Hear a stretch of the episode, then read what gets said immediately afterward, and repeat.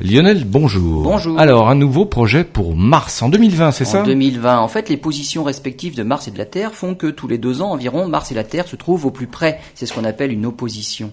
Et c'est lors des oppositions de la planète Mars que depuis la Terre, on envoie des sondes à destination de la planète rouge.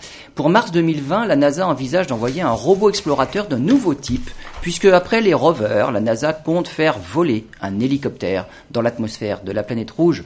Les tests sur Terre se sont bien déroulés. Il a fallu faire des essais dans des chambres à vide pour simuler l'atmosphère raréfiée de Mars, dont la pression n'est que de 1% de celle de la Terre. Une pression qu'on trouve sur Terre, mais à plus de 30 km d'altitude. Pour compenser la faible pression, les pales de l'hélicoptère doivent tourner à 3000 tours par minute, dix fois plus rapidement que nos hélicoptères. Un petit hélicoptère de seulement 1,8 kg qui peut recharger ses batteries grâce à des cellules solaires et qui dispose d'un mécanisme de chauffage pour résister à des températures aussi basses que moins 90 degrés. Ce petit hélicoptère n'emportera pas de charge utile importante, c'est surtout en fait un démonstrateur technologique qui ouvre la voie à une nouvelle façon d'explorer une planète. Il devrait normalement voler dans l'atmosphère de Mars en 2021.